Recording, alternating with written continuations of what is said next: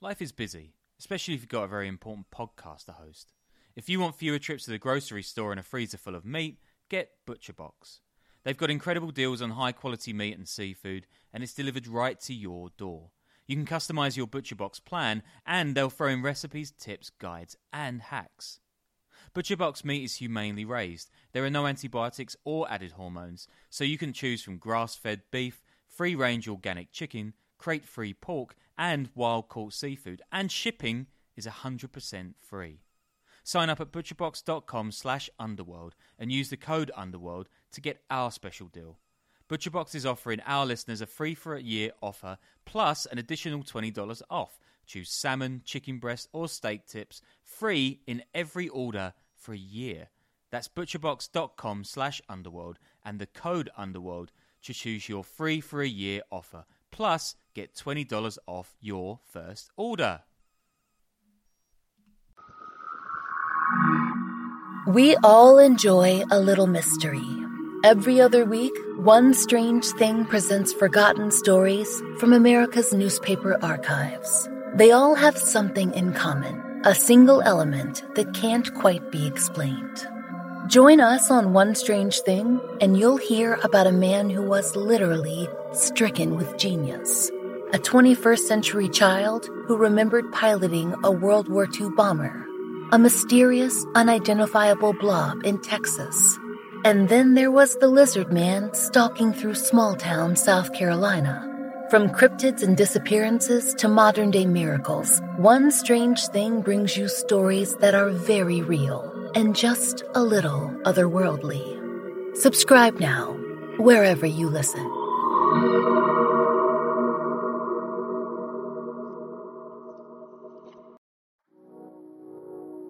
Brazil, the late 1970s. The country's been under a military dictatorship for over a decade, and like everywhere else in Latin America at the time, there's a bunch of different rebel and guerrilla groups forming and fighting, many of them preaching leftist revolutionary doctrine. They're running around, kidnapping officials, robbing banks, all that kind of fun stuff. But there's other things happening too. The population in major cities like Rio is growing at a really high rate, as people from the countryside set up shop in shanty towns and all the surrounding hills. The economy is actually booming, but the slum dwellers aren't seeing much of a benefit. And some of them decide they're going to get money that ski mask way. William da Silva Lima is one of those types, a real old school bandit. He's a pickpocket before he's finished puberty, and he soon graduates to robbing banks. He's good at the robbing part, but not too good at the getting away with it part. Soon he finds himself locked up with a serious sentence. And troublemaker that he is, he eventually gets sent to a maximum security island prison where the worst of the worst are kept. And those leftist guerrillas and rebels I mentioned earlier, they're not too good at avoiding the law either. Pretty soon, a bunch of them get locked up too, and since the military government wants to teach them a lesson, seeing these political prisoners as a serious threat, they get transferred over to the maximum security Alcatraz like island prison too, joining William and some of the other hardcore criminals. You see, the rebels, they're all middle class kids, right? College educated, they read books on theories, and the jailers and government figure, the gangsters and murderers and bank robbers, you know, real street type dudes. They're gonna eat these guys alive, just beat the crap out of them, and do other things I won't mention because this is a family podcast. Besides, they probably figured, what's the worst that could happen? Welcome to another episode of the Underworld Podcast. I am your host, Danny Gold, and I'm here as always with Sean Williams. Sean, what is going on? Uh, not a lot in lockdown, man, but I'm I'm probably getting closer to that trip that I keep saying I'm going to go on. So uh, that's something that I'm looking forward to. I mean, we've got more going on online with our with our website. We've got the merch up. We've got the Patreon. We've got Amazon reading list. We've got loads of stuff going on there. That is true. Underworldpod.com. People have been buying the t-shirts and the hats and, and kind of sending us photos of themselves in them, which is cool. Uh, do that because it helps us keep doing this. Yeah. And, uh, and like, send us you know? pictures of you wearing the merch at like the Great Wall of China or the Taj Mahal or something. Like, we could do a prize for the best underworld merch selfie or something like that. if you do it in like a holding cell, I feel like that would be automatic like first, but we'll send you extra like additional free merch if that happens. Yeah. happens. Yeah. Cool. So today we are going to do the story of the Red Command in Brazil. It's the oldest massive criminal group in the country and once the most powerful, though that's changed a bit as we'll get into it. But if you've ever seen those videos or documentaries of gangs and favelas in Brazil, you know, sort of like picturesque hills overlooking the beautiful beaches of Rio, where it's teenagers in tank tops and flip flops and they're holding AK 47s as they watch over outdoor stalls with just giant amounts of cocaine and crack being sold. That's probably the Red Command. When Rio got the World Cup and the Olympics, one after the other in the mid 2010s, there was a lot of focus on them as the police and military in Rio went in to try to clean them out of some of the neighborhoods. And it looked like a lot of legit war zone stuff, right? You had reporters in vests and helmets tagging along as the police, you know, who are super kitted out. They look like a like a military squad. They have their own history of gang-like behavior and killings as well. They would engage in like legit multi-hour firefights with these gangs. Though to be fair, I, I, mean, I do wonder how effective these gangs really are at carrying out firefights and legit operations. I mean, they do kill a lot of police, but I don't think they, they really have the same level of high level training as cartels in Mexico do. You know, these those operate like real militaries. But from what I've seen in Brazil, it's a lot more kind of pray and spray, but they're certainly effective. I, I reckon if you're using the phrase pay, uh, pray and spray, you've probably got a bit of work to do cleaning up a neighborhood, right? Yeah, I mean that's not a good thing to have in an urban environment um, when you're not fighting a war. And and for those who don't know what that means, it's kind of like you know if you watch footage of of, of definitely a lot of the military conflicts uh, during the Arab Spring, you'd see a lot of guys just sort of like reach their gun over a barrier or a berm and just sort of like you know shoot just anywhere, like not aiming it, close their eyes. That's that's what they call the famous pray and spray or spray and pray, whatever whatever you want to say. But the other thing I think people know these Brazilian gangs from is is throwing, you know, those huge, massive outdoor parties with baile funk, that Brazilian version that's kind of like dance hall, and it makes for a really good time. It really had a moment in like late two thousands in in Brooklyn, I think, but I'm forgetting like the name of the, the, bands that were that were everywhere. Sean, was that like a thing in, in Berlin as well? Uh, I mean, that's like similar to reggaeton. If it's not, I don't know what it is. Nah, it didn't really. I mean, it's just techno all the way here. If it's not techno, it's nothing. Let's be honest though, like around that time frame, you like you don't really remember much that was going on anyway, nah. do you? We know the kind of life you were. Yeah, yeah, yeah, I was I was yeah. way no out east somewhere. No recollection whatsoever. It all just it all just blends together. Um, I was actually supposed to go do an assignment in Brazil. I think like maybe six months before the uh, the pandemic popped off, and I never got around to it. It kind of got pulled the last second, which really oh, sucks because yeah. it's a topic I've wanted to cover forever. It's like fascinating country, gigantic country too. I think what the fifth biggest country in yeah, the world. huge. Yeah, and uh, and uh, maybe it's one of those things. Like I feel like I don't see enough news from it, but generally when people complain about someone not covering a place, it's usually because they're not looking for it. Um, but yeah, it's uh, it's a fascinating country, and hopefully we'll we'll get you guys interested in it as well as we go through this. A lot of this info comes from um, Ioan Grillo's book, Gangster Warlords, which is a phenomenal read. And we interviewed him uh, about his new book on the on the Patreon, patreon.com slash the underworld podcast. So buy his book, buy his old book, buy his new book. it's on the reading list for you know, it's on Amazon. And he's just a legit good dude. So uh, hopefully he won't mind me cribbing notes from his We got enough to like we got enough to like last year your your whole what is it like everyone's getting their Zoom bookcases sorted out at the moment, so you can do that. Just put every single book on our list in your bookcase and look really, really cool. That's actually that's a really good idea. Yeah. Uh, Brazil. Brazil was a Portuguese colony until 1822. But an emperor took over after, and, and slavery there actually lasted until 1888, which is longer than the U.S., which I found kind of surprising. Yeah, did you know actually that Rio was once actually like the capital of Portugal as well? Like when Napoleon rolled into Lisbon and the royal family jumped ship literally across the Atlantic. It's all pretty crazy. And I guess there's like so many problems with colonialism that you're going to get into in this episode as well. But uh, yeah, it's just a nice little uh, quiz fact for people. I actually I did not know that, so thank you for uh, for for you know coming forth with that, Sean. I really appreciate it. Always happy. Brazil actually had an African slave population that was much bigger um, than you know where the U.S. is right now, and the slaves there worked on sugar and coffee plantations as well as in the wood industry. Which I I, I mean, do you say wood industry, logging? I don't know. Like whatever yeah. it was, it, whatever it was, it was a crime against humanity, and it sucked. But slavery ends in 1888 and freed slaves left their masters and plantations, and many went to Rio, which was the capital then, and set up shop in the hills, claiming land and giving way to, to shanty towns that would later become the favelas. They were soon joined by soldiers, and the origin story of one favela in Rio is how, in the 1890s, a number of soldiers who had been sent south to crush a sort of cult like group of former slaves and peasants led by a preacher named Anthony the Counselor. That's a um, good name. Yeah. We we like we we really need to do some cults on this show. Actually, like guys, let us know which cults we should cover because I guess they need to be gangs, but they kind of all are, right? I mean, I think when we run out of, of gangs and organized crime stuff, we can move into like cults and militias and all that. People seem to dig Yeah. that stuff. Somewhere around like series twenty eight or whatever. Yeah, yeah. Anyway, these these soldiers they were promised land as payment, uh, but they get back to Rio after crushing the rebellion, and of course they don't get their promised land. So they too start squatting up in the hills. So all these little shanty towns spring up, and government after government just does nothing for them. Right? No planning, no resources. The population's increasingly marginalized. There's no sewage system in some of them, even today. And 11.4 million Brazilians out of a population of over 200 million live in these slums still. So like what uh, like what is a slum and what is a favela, or is a favela just like the, the Portuguese name for a slum or whatever?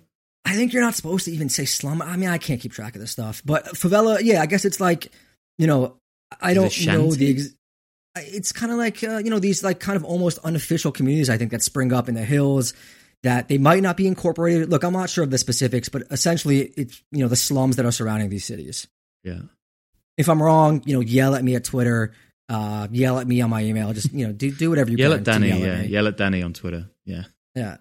I need to I need to learn from my mistakes. But yeah, it's it's crazy to think about how big Brazil is and and uh, you know 11.4 million people live in these favelas and the population's over 200 million. It's just a massive country and I feel like the the people just don't know a lot about it. Or maybe that's just me and I'm overcompensating. Yeah, that's not for the want of Bolsonaro. Yeah. Well, yeah. Yeah, I, I feel like you see that guy in the media every day. He's he's trying his best. Yeah, yeah, he really is is uh putting it on the map for all the wrong reasons. But here's Jon Lee Anderson, a fantastic reporter in the New Yorker about a decade ago, in an article about the gangs, talking about the slaves starting what turned into the favelas. Quote, they were joined by unemployed former soldiers and more recently by Brazil's rural poor, who flooded the city, fleeing chronic drought and poverty. 20 years ago, they were set there were said to be 300 favelas in Rio. 10 years ago, the number had climbed to 600. No one knows exactly how many favelas there are today, but it is estimated that more than a thousand exist, housing perhaps 3 million of Rio's 14 million inhabitants. And remember, this is 2010.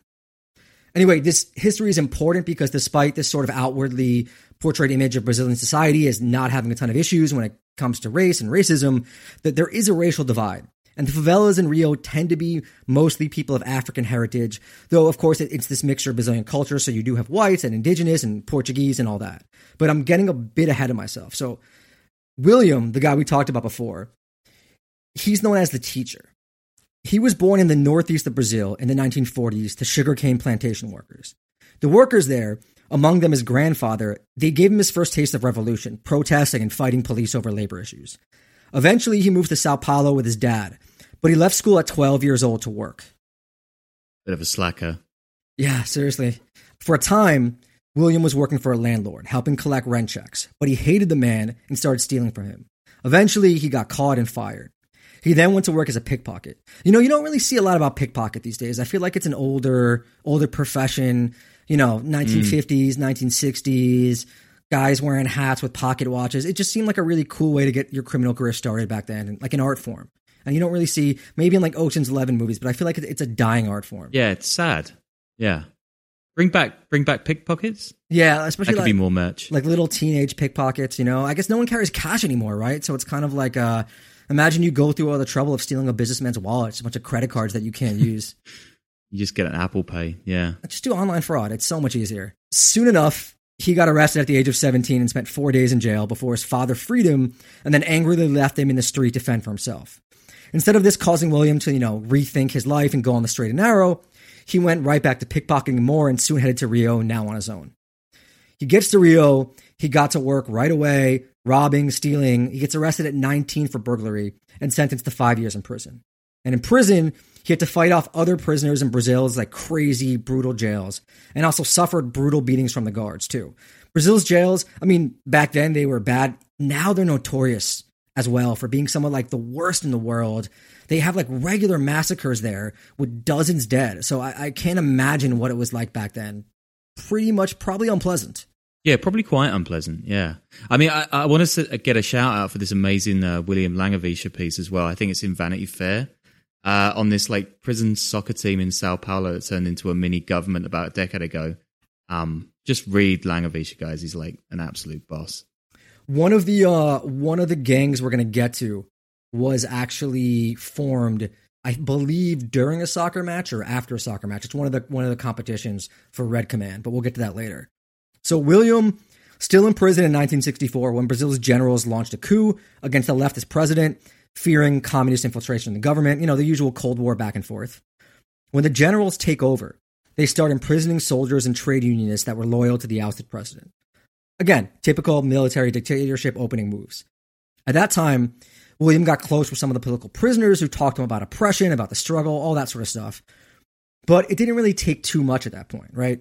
He soon gets released and decides to start robbing banks, graduating from his petty stick ups and burglaries.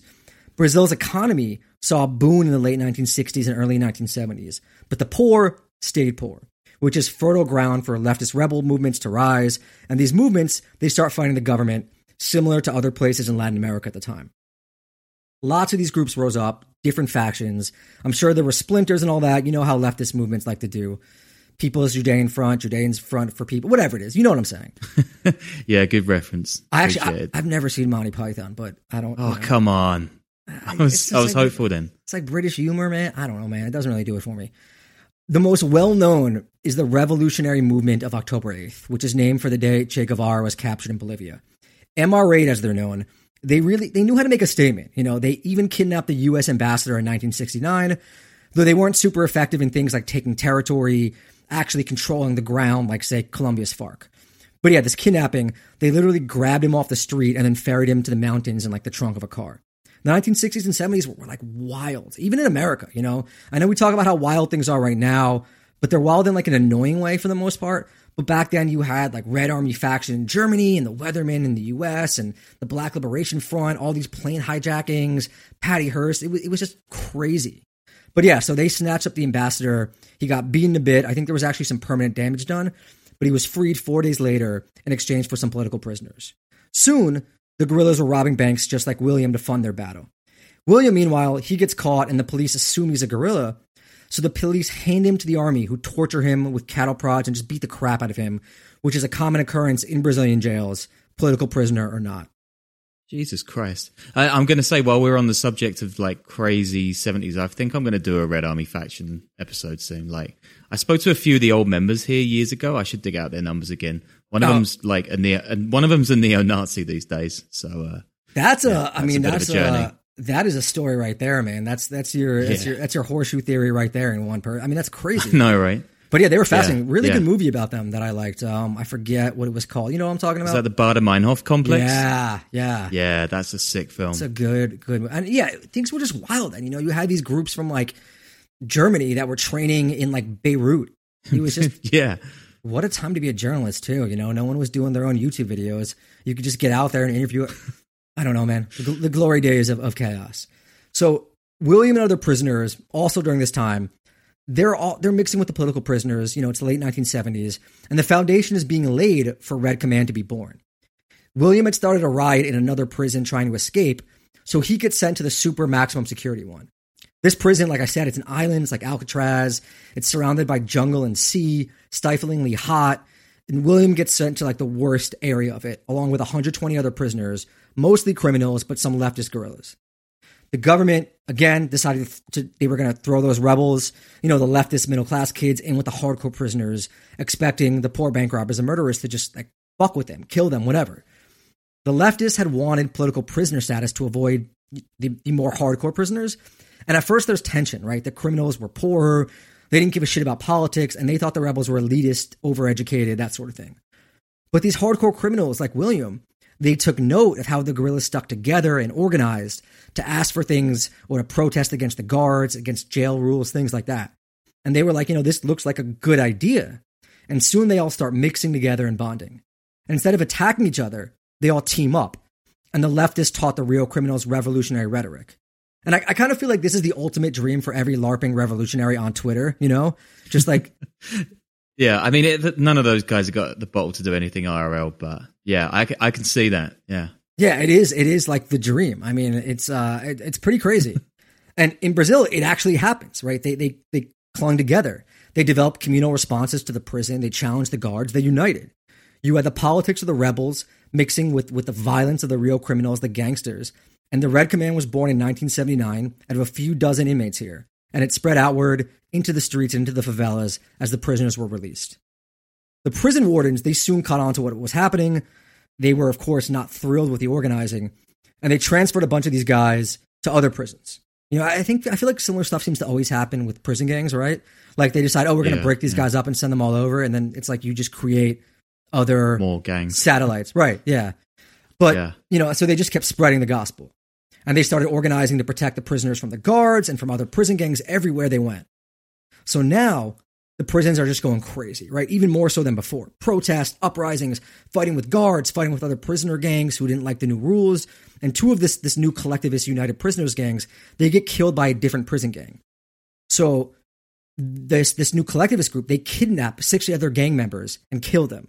And a prison director coined the term Red Command for them because he just kind of needed to call them something. I, I guess Red went with like the sort of Marxist leftist revolutionary rhetoric, whatever it was, it stuck.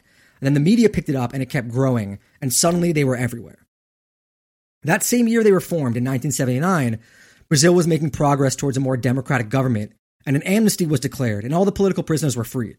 William was not, right? He was a bank robber, but he escaped in 1980. This country really needs to work on its prison system. Dude, even now, I mean, every every couple of months, there's massacres where literally 30 or 40 people are killed. That is insane. Yeah. That is insane. Yeah.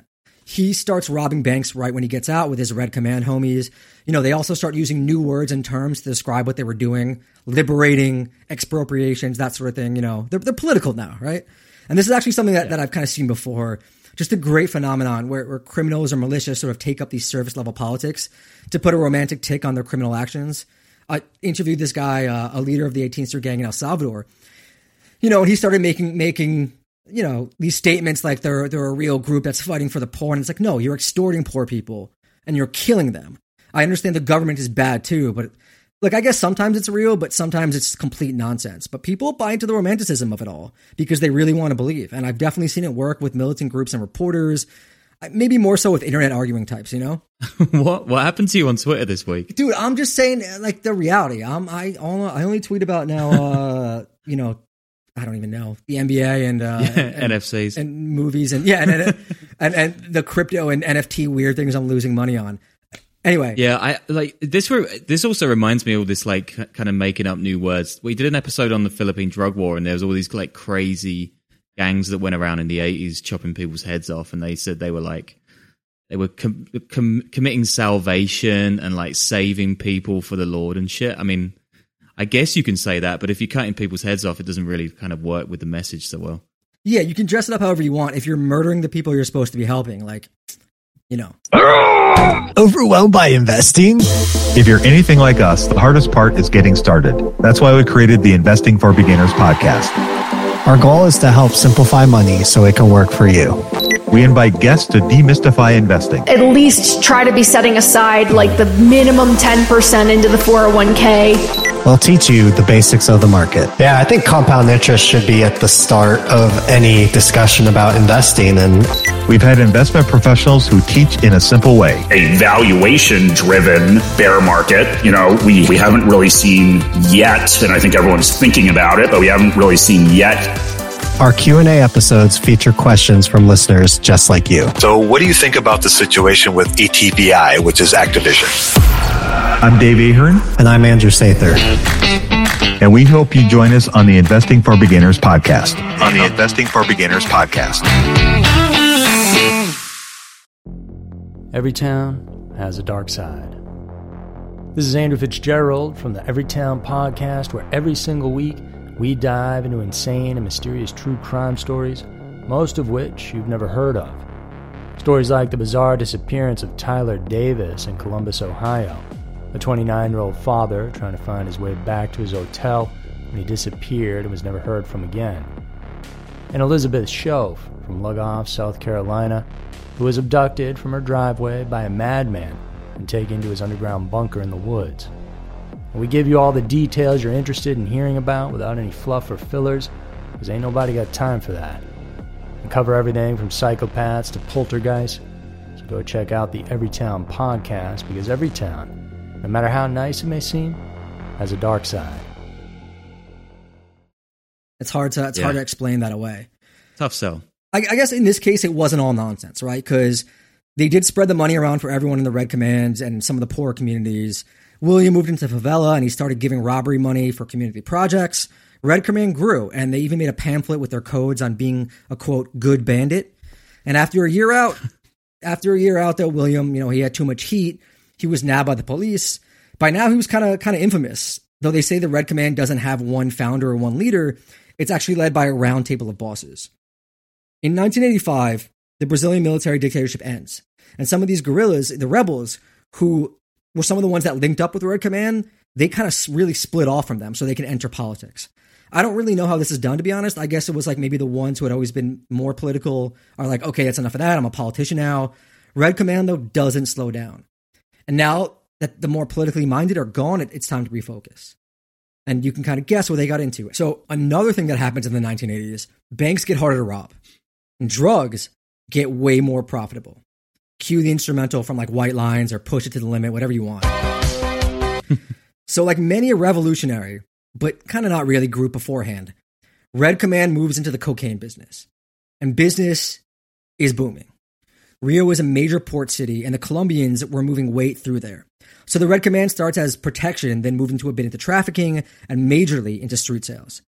Though one note on the trafficking, I've seen some experts dispute that they're really big in trafficking, despite having a presence in some other countries. Though it said that they're moving more into it now. I'm yeah, I'm struggling to see the revolution at this point as well. Yeah, I guess it was a revolution in uh in getting cheap cocaine in the In streets. drugs. Yeah. Yeah. But yeah, I mean, gangs that protect drug shipments like that are often paid in product. It's easier for the cartels, and it can be more profitable for the gang if they can flip it easily. And of course, Brazil has no shortage of nightlife or party culture, and the coke there is quite cheap because it doesn't have to cross a lot of borders. You know, it doesn't have to go many miles away and face lots of law enforcement or get stepped on as it goes from supplier to wholesale to smaller wholesale and so on. Cheap coke and great all night nightlife, you know, which comes first? This becomes the major moneymaker and the main focus of the Red Command now, selling coke and also crack. And Brazil now actually has the most crack users in the world. Shit. Also, do these like drug do these drug guys they just come through the Amazon overland then? Do they just like sail down the Amazon River? It's it's a little bit through the Amazon, um, in in like I think guess the north of the country, and there's others through the south of the country. So there's a couple different routes that people go on. through. Yeah, and you yeah. can yeah. You can kind of see how the system is put in place, like any other sort of massive drug dealing gang that controls territory. They call the stalls, the little storefronts, bocas.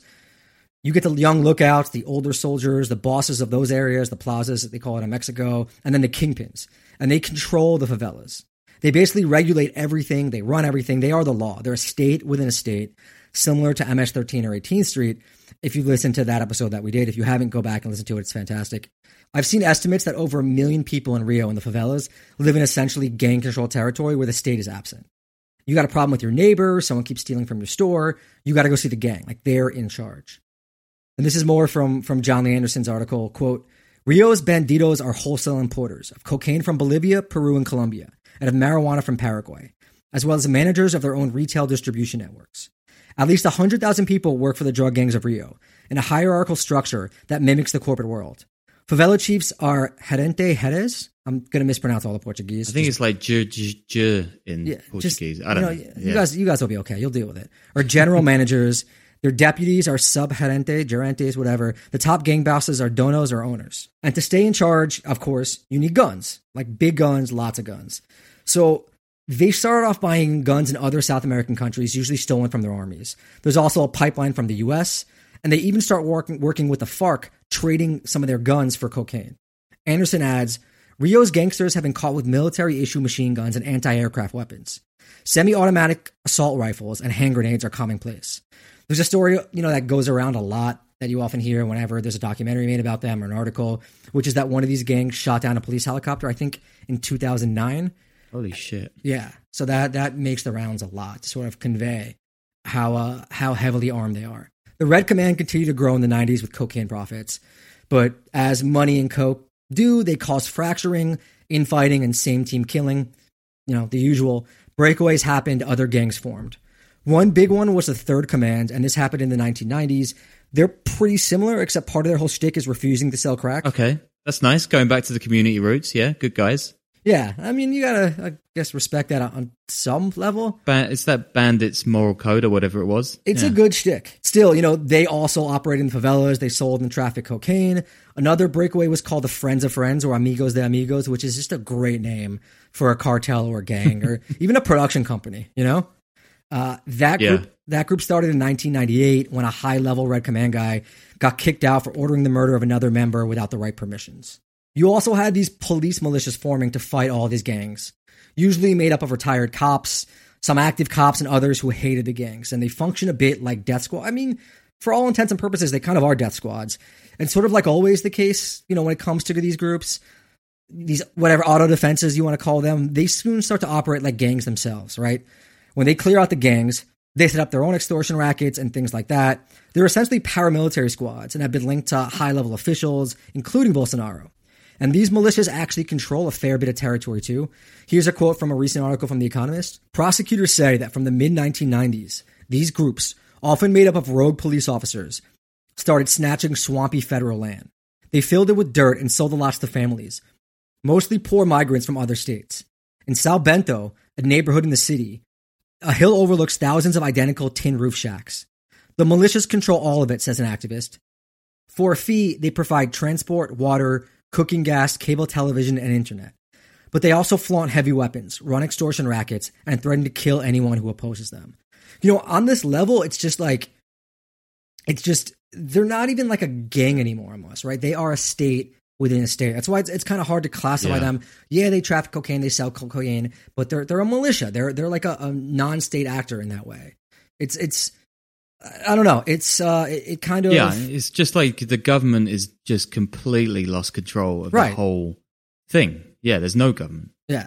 And it's kind of like in, in El Salvador where people are so sick of the gang sometimes that they do have some measure of support and they're seen by some as the lesser of two evils. Though, uh, of course, some people see them as worse than the drug gangs.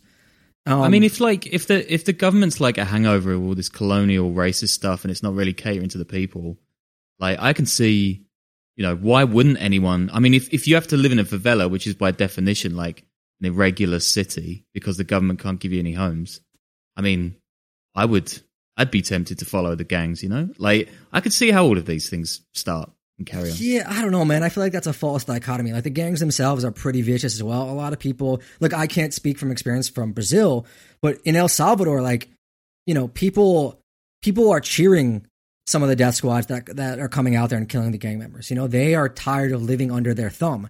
They would much rather have the government in charge. Uh, again, Yeah. this is not a uniform thing, right? Some people are tired of, the, of of police and military coming into their neighborhoods and roughing up any young man that they think is in a gang, but it's it's it's a lot less black and white than it seems. Yeah, I mean to be fair, like when I've been in Manila following the Philippine stuff as well, like Duterte's uh, approval rate is through the roof. I mean, he's never been more popular. Most people are just like totally fed up with the drug crime, and you know, for for better or worse, support all of the police coming through and rattling through all of these neighborhoods in the city. Yeah, it's kind of. I mean, it's tough, right? Because I think the natural inclination when you're there doing these sort of stories is to want to lecture people about like, well, you know, you're violating the the human rights of these gang members and the gangs in general and, and all that, and they're just like, like we have to live under it. You don't, you know, and they'll, they'll it's kind of Oh, like yeah. uh, it kind of flips things on there. And again, this isn't me condoning. Obviously, extrajudicial killings or paramilitary stuff, or, or I'm just trying to say that, like, for the people who actually live under these systems, it's not as black and white as it is for us, you know, looking at it from the outside. Uh, it's it's it's complicated. It's uh, I would never excuse yeah, I would never excuse extrajudicial killings. Um, but for some of the people living under this stuff, you know, it, they they kind of see it as, as their only option. If someone's extorting you, you know, uh, killed your father in front of you and all that, like what what's going to happen? That's why you create this vicious cycle between people joining these death squad like groups, and it just goes on and on and on. Anyway, uh, here's another quote from The Economist. They initially began as extortion rackets, but have since moved into drugs and arms trafficking, and ostensibly legal avenues such as construction and transportation, which can be used to launder criminal proceeds. Crucially, the groups, commonly associated with Rio's West Zone, also control entry and exit to the areas they control. The militias are not a parallel power. They are not groups that operate in the absence of a state. The militia is the state, says Jose Souza, Souza of the Rural Federal University of Rio de Janeiro, who has studied the militias over two decades.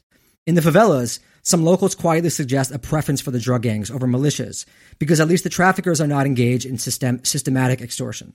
So there you go. There are definitely some who prefer prefer the drug gangs over these militias. It's just not Yeah. it's not uniform anywhere. Um, and of course, in Brazil too, you have the regular police who aren't shy about shooting first and, and killing as well. You know, Rio and Brazil, uh, it's become the site of all these groups fighting each other for territory and fighting the police as well. And the police there are super heavily equipped and they fight legit battles versus these guys. You know, I mean, real heavy duty weapons. It's it's a war. It's not just a couple of shots being fired here and there. We're talking like hours and hours long shootouts. 2014 saw 306 police officers shot in Rio. 87 died. That's insane. Like in one city in one year, that is a fucking bonkers number. Completely nuts. In 2018, the number of people officially killed by the police reached a five year high last year, rising to 6,220, an average of 17 people each day. That's for all of Brazil. But also, that is like, that is wild. Those are insane That is- numbers. That is mental. I, I like those. I, I think those numbers are higher than in the Philippines as well, which is like when you think about the amount of press that the Philippine drug war gets. Like this is unbelievable numbers. This is like an ac- active war zone. Yeah, it's it's uh it's crazy, man. Uh, the main rival of Red Command now uh, is the PCC or First Command of the Capital, which, like, I mean, come on, guys, like, come up with some more original names. You know, you could First Command, Third Command, Red Command. It's just hard to keep track for me. The PCC is a Sao Paulo gang. That's the city in Brazil that is the economic backbone. I think it's home to like 20 million people in the metro area with big, massive favelas. The PCC actually came out of a prison riot in 1992 where 111 inmates were killed, most, if not all, by police. Ah, these are the guys in that Langewiesche piece. Yeah, these these are the fucking crazy ones. Yeah, yeah, yeah. In 1993, a group of inmates in a nearby prison decided to form their own group and it gave birth to the PCC. Their whole thing was they basically wanted to overthrow the penitentiary system, but the PCC basically tries to be like the Red Command as well. They have a similar slogan and those same points in a pamphlet, you know, the Bandit Code or whatever. And their motto is, like the Red Command, liberty, justice, and peace. I like the idea of these kids with AKs and flip flops going around flying from for the gang like charity muggers or something. yeah. Like, also, why do they need to overthrow the penitentiary system? Like, it's working pretty well for them. I guess it, it's just a brutal pa place, you know. It's just uh, not a place you want to end up. I haven't seen. I mean, I I, I don't really watch it. What's the show? Uh, Imprisoned Abroad. Oh yeah, banged up you abroad. ever watch that? Yeah, Yeah, I haven't watched the if there was any Brazilian ones. I'm sure there there's one, and it's incredible. yeah, yeah. They dominate the favelas in Sao Paulo, but they aren't as openly active as the Red Command. They've also expanded into other nearby countries. You know, there's some wild boys too. They attack police, prisons, judges. In 2006, they attacked police stations all over Sao Paulo in this surprise attack. Then attacked government offices, shopping malls, businesses. They burned buses while 70 prisons in the state rioted as well. It was a full fledged attack on the state, shut the city down. And then a few days later, on like a Monday morning, all the attacks, the whole thing just stops dozens of police and civilians were killed but it's just this power move showing the government like how quickly they can turn it on and turn it off if they get fucked with too much especially when it comes to making things harder on the leadership in jail the same situations again have occurred in el salvador with the gangs and leadership in jail though they can't take on the state head on like they can in brazil afterward after that attack Police officers went on a rampage. They say they killed 120 criminals in eight days, but human rights groups have said around 500 people were killed and many were just civilians. In 2012, the PCC launched a similar grouping of attacks, this time spread out over months, and only stopped when a top law enforcement official resigned. And they must have really, really not liked that guy. I mean, also, like, why is this not all over the news all the time? These, I can't get over these numbers, man. These are just insane casualties for like a country that's not actively being bombed to shit by by ISIS. Yeah, I think you know, I I think Mexico might be considered per capita these days the murder capital. I don't know it's per capita because you have small countries like El Salvador and and Honduras that are up there, Mm. but but when it comes to like I think massive amounts of murder, it's Brazil, Venezuela, and Mexico, and I think Brazil might be might be up there. Uh, again, it has that huge population, but still, it's just it's Mm. crazy. Here's an interview uh, that was posted with a, with an expert on insight crime. But PCC members brought an ideology, an idea of unity, and a transformation started. They started to tell traffickers the same thing that they told prisoners. We are not going to fight. We are going to talk. We are going to make decisions together. We are going to get organized.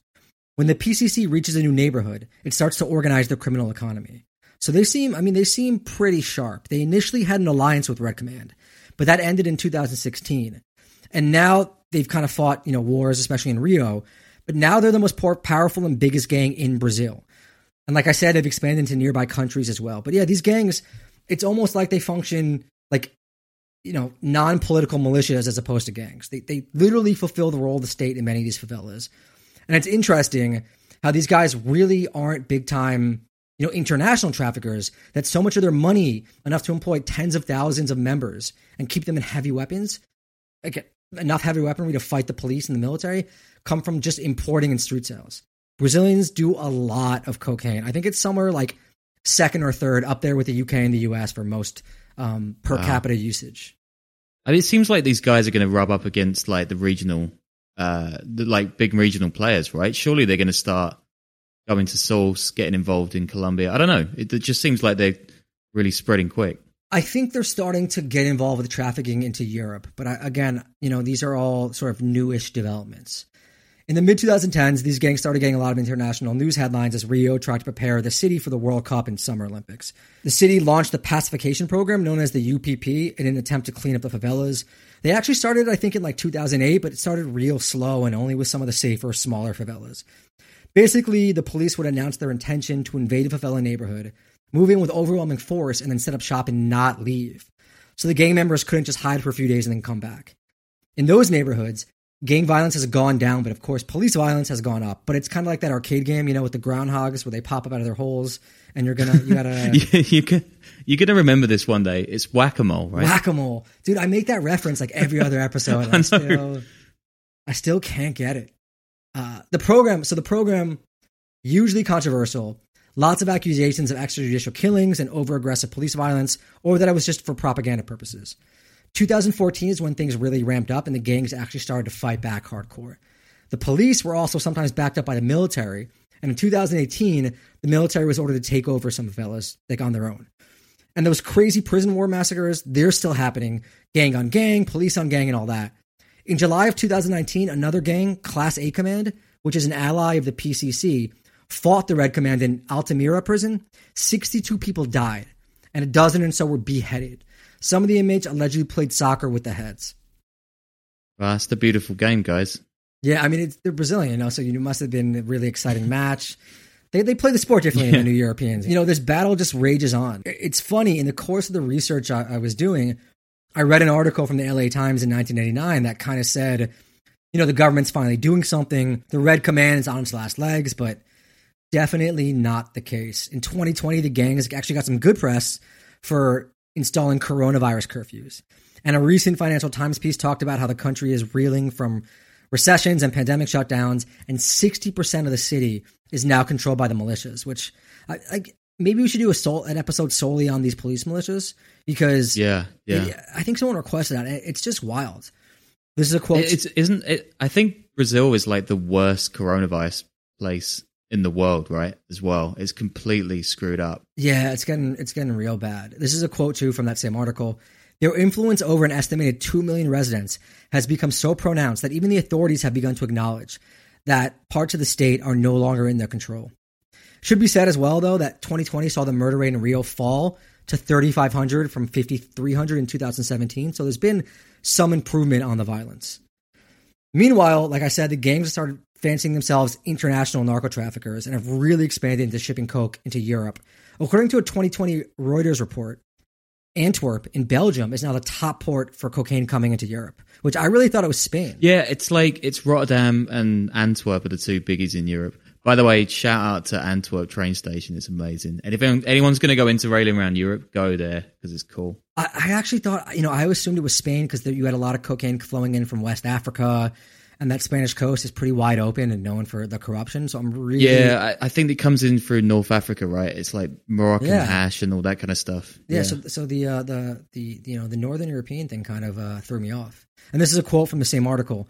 I'm Richard Syrett. Join me on Strange Planet for in-depth conversations with the world's top paranormal investigators, alien abductees, Bigfoot trackers, monster hunters, time travelers, alternative archaeologists, remote viewers, and more. As I was on the way to Area 51, I was stopping on the side of the road and just taking measurements. And I found this one spot where time slowed down by a fraction of a second. It's not supposed to do that from the two big categories animal mutilations and human abductions. You have to conclude that genetic material is being harvested. Well, I reached for a rifle and uh, I, I, turned and looked, and it was it was already moving away, and it was descending the bluff. Uh, there's no way any human could have went down it. It was probably a 75 degree angle straight down, almost. On Richard Syrett's Strange Planet, we're redefining reality. Listen now wherever you get your podcasts do not go any further. Turn around, go home. Let's face it, money is the one subject we all need to deal with, but no one actually wants to talk about. The good news is there's a podcast helping you learn everything about money no one taught you. Meet Everyone's Talking Money, hosted by me, Shannah Game. Everyone's Talking Money focuses on relevant, inclusive, and forward thinking conversations around money and just helps you get in a better relationship with your money no matter what your goals are. Do yourself a favor and subscribe to Everyone's Talking Money podcast on Apple Podcasts, Spotify, or wherever you listen to podcasts. Five years ago, Brazil did not rank among the major embarkation points for cargo ships caught bringing cocaine into Spain. The top five slots belong to Colombia, Venezuela, Portugal, Ecuador, and Chile, according to data provided last year by Spanish Customs. Brazil vaulted to the number one spot in 2016 and again in 2018, when law enforcement seized a record 4.3 tons from ships arriving from Brazilian ports, the figures show. The PCC is actually leading the narco trafficking out of Brazil. It's going out of the major port in Sao Paulo and it comes in through Paraguay and from Bolivia. Paraguay law enforcement is just completely overwhelmed at the moment. It also comes in from the north through the Amazon, though that's mostly controlled by the family of the north, the FDN. So, does the Red Command actually have any kind of political message these days, or is it just hauling coke all over the place and murdering people? I mean, I'm sure there are messages about police violence and you know marginalization of these communities and the government not doing enough, but I think their main focus is murdering people and cocaine. Uh huh. Okay. After reaching Europe, the merchandise is distributed across the continent by Eastern European, Moroccan, and Italian mobsters partnered with the PCC. Officials have said. I mean, it kind of sounds like a like an underworld T-shirt right there. I mean, we've got plenty on the site. People can go there and check it out. Yeah, so it's um, it, it's interesting to see them moving into the international thing because there is a lot more money in that. Even though it seems like mm. street level, you know, it's kind of like the Camorra they have all those all that street level cocaine dealing they're doing in Naples, but they also you know focus on the on the international trafficking as well. It's sort of like a you know business on both ends. Like they they're really looking to expand. Yeah. So yeah, that is the story of uh, of the Red Command in Brazil. You know, it's not all fun parties and uh, baile funks and, and generating community spirit. You know, there's there's terrorizing the community these communities as well, beheadings, chopping up bodies. There's really nothing romantic about it so yeah, that is our episode on the on the Red Command. I want to thank some of those sponsors that have hit our uh, our higher tiers: uh, Peter Corliss, Morgan Love, Chris Cusimano, Jared Levy, Jeremy Rich, uh, Ronald, uh, Josh, um, Lisa. I think that is all I got. Sean, anything you want to add? Yeah, I just want to like tee up. I mean, I want to say thanks to those guys too. Like, you're really, really helping us make this thing, uh, you know, rattle along, and we're really having a lot of fun doing it. But I want to tee up a couple of interviews we've got for bonus shows. Uh, this week, I'm going to be speaking to Sally Hayden. She's like an amazing journalist. Uh, I think she's based in Sierra Leone at the moment, uh, and she's going to talk about uh, human trafficking cartels, kind of organized crime in Africa. Uh, it's going to be a really, really interesting show. And then later this week, which is our next going to be our next regular episode. I've got uh, Patrick Radden Keefe on the show, who's a bit of a hero of mine. Um, and he's going to be talking about a book of his called The Snakehead, which came out years ago. And it's about, I mean, if people wonder who the woman is on our uh, logo, that is her. She's like this notorious human trafficker, was shipping Chinese people into New York uh, for years and years, and she's got a really interesting story. And he wrote the book on it, so that is going to be cool. That was um that was when that boat crashed and people just started showing up on the shores of Rockaway, right? Something something along Uh-huh. those lines. Yeah. Yeah, that's a Yeah, crazy. that's it. I, I was pretty young when that happened, but it, it's it's pretty crazy. But yeah, thank you guys as always for supporting us. Patreon.com slash the Underworld Podcast. Uh, tell your friends, all that, and give us money and take care.